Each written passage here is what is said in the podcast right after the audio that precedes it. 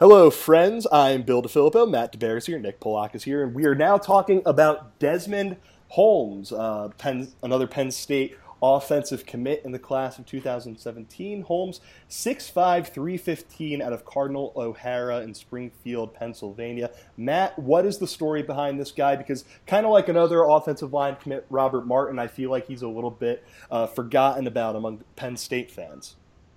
He actually, um, the difference between he and Martin, as far as how they ended up at Penn State, is uh, Holmes actually got an offer relatively late in the process. Um, if you look at where Penn State issued offers to their offensive line targets, he uh, camped for Penn State back in July and got his offer just a couple weeks after that. And similar to Martin, once he got that offer, it really was just a matter of time before he committed, um, which happened um, during an unofficial visit um, just a couple weeks after his first visit for that camp um, in August. And you know, once he got that offer and committed, he was you know kind of signed signed and sealed to Penn State.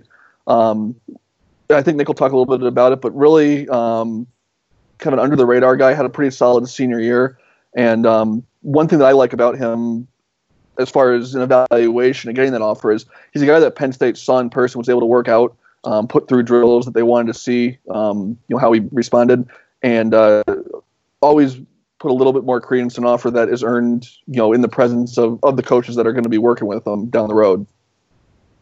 Sweet, uh, Nick. What do you uh, what do you expect out of? Well, no, I'll talk about what you want to expect out of Holmes. I'm delirious right now. Nick, give us a breakdown of his game. Yeah, so like Matt said, he had a pretty impressive senior year um, that got a lot of attention from uh, like Lions 247, Blue-White Illustrated, all those um, for his tape specifically the thing that's kind of stands out about him on tape is his finishing. Similar to Robert Martin, uh, both guys are very good at finishing the play. Holmes just does it with a little bit extra aggression. It's like every guy, if if his dude's not on his back on the turf, then he's upset about the play, which is good.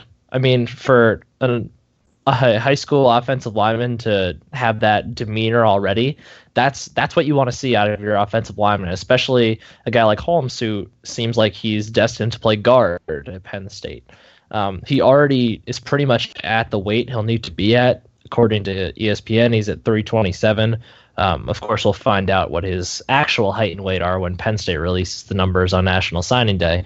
Um, but physically, he's pretty much where he needs to be at this point he could always get a little bit bigger if he adds a few inches onto his height, but he he's just a big, powerful guy that still has work to do. That's why he's a three-star recruit, not rated higher. There's still some things he needs to improve, um, but he could end up being a very good guard for Penn State. Yeah, you can teach technique. You could teach, uh, you know, all this. There's so many things you can teach. You cannot teach just a desire to drive the dude into the ground. And like you said, Holmes has that, and it's what makes him an interesting prospect for the Nittany Lions. Uh, we mentioned this in the uh, Robert Martin podcast. It seems like he is on the redshirt year, one extra, almost like a redshirt year. Your first action is as a redshirt sophomore path. Uh, body that they, this uh, strength staff can probably mold. He's going to learn the position some more. He's going to strengthen up. He, he's a guy with some high upside, and it's going to be fun watching and seeing what he is able to turn into uh, maybe a guard, maybe a tackle, we don't know, along the Nittany Lion offensive line. Uh, yeah, onward, everyone.